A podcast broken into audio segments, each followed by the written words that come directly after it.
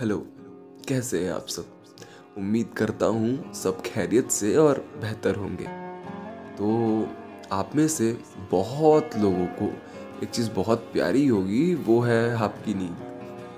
प्यारी तो खैर मुझे भी है, पर फ़र्क बस इतना सा है कि आप में से बहुतों को वो हर रोज़ वक्त बेवक्त जब जी करता उस वक्त वो नसीब हो जाती है। पर मेरे साथ मेरे साथ ऐसा नहीं है। मेरी मेरी नींद के साथ कुछ खास बनती नहीं है। मैंने जितने ख्वाब देखे हैं, जितने ख्याल बुन रखे हैं, वो सारे खुली आँख से आधी रात में देखे हैं। और जो कुछ उतारा है मैंने पन्नों पर, वो सब मेरे ख्याल का हूबहू साया ही तो है, जो अब मेरे इस किरदार को एक शक्ल दे रहा है। ऐसी शक्ल जो पूरी तरह नूर से खिला होगा।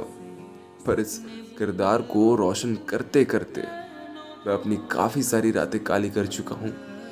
और अब तो इस पन्ने की सियाही से ज़्यादा गहरा रंग मेरी आँखों का हो गया है। और अभी भी इन आँखों ने अपने अंदर काफ़ी जज्बात, थोड़ा इंतज़ार और ढेर सारी उम्मीद जुटाए हुए हैं। वो भी सिर्फ़ उस शक्ल को देखने के लिए। मैंने लिखा है कि ये सियाही बहे पन्नों पर ये बहती है बस खिलने को, ये लिखती है मरहम मुझ पर।